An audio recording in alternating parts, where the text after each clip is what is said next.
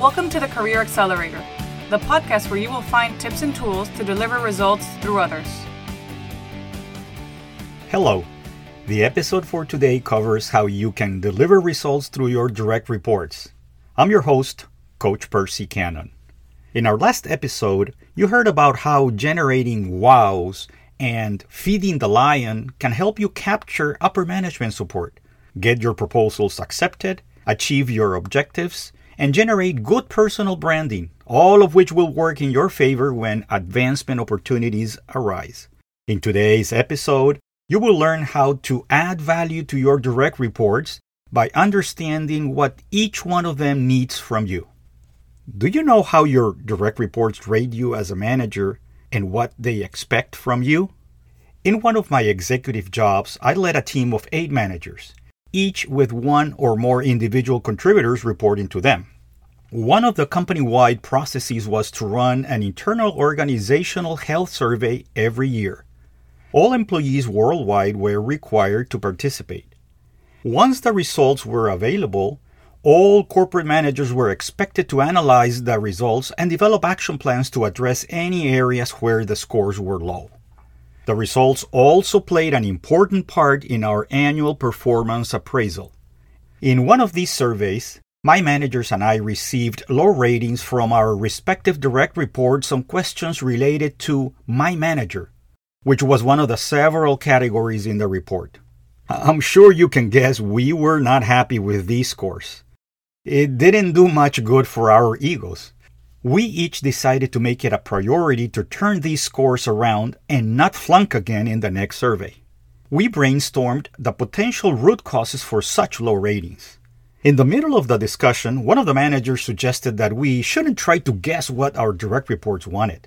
Instead, he suggested that we ask them on an individual basis.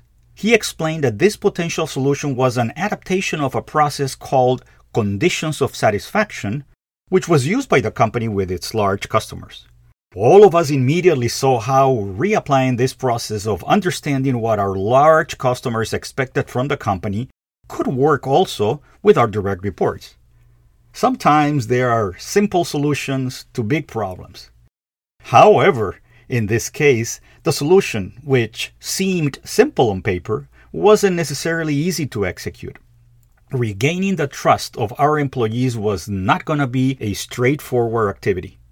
To speed up the execution of the plan, instead of generating a new process, we agreed to leverage the monthly one on one meetings that we had already scheduled with our direct reports for the rest of the year.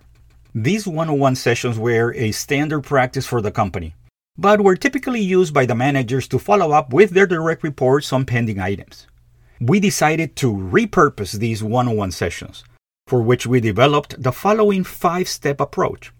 First, ask each direct report what expectations they had from their respective manager to help them deliver their performance objectives and accelerate their career growth. Did they want more direct coaching? Or maybe they wanted help with a difficult person in another department? Or perhaps they wanted to develop a skill to speed up their readiness for their next career assignment.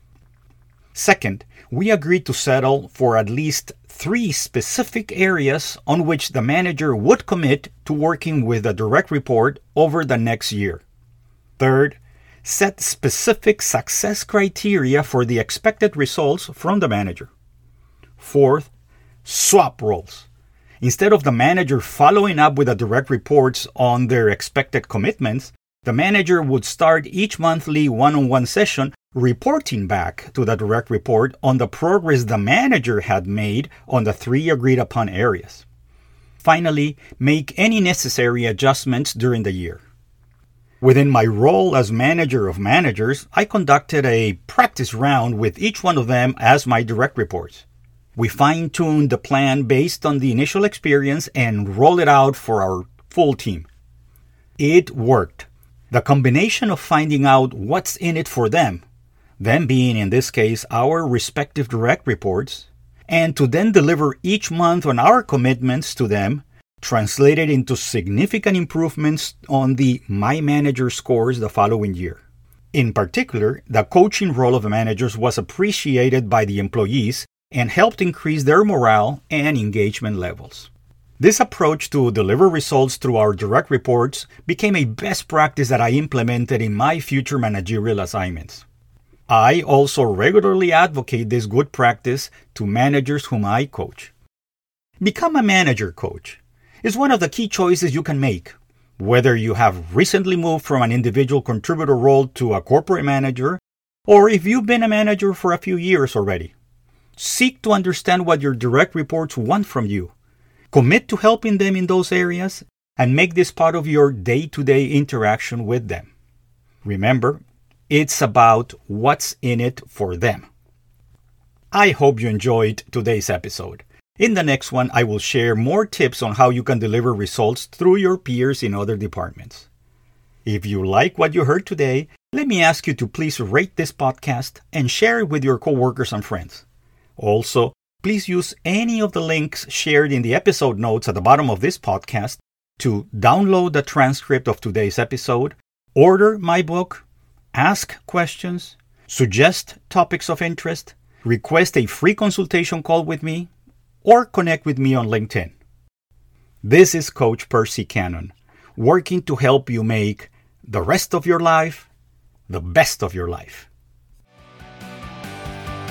Thank you for listening to the Career Accelerator, the podcast where you will find tips and tools to deliver results through others. Stay tuned for our next episode.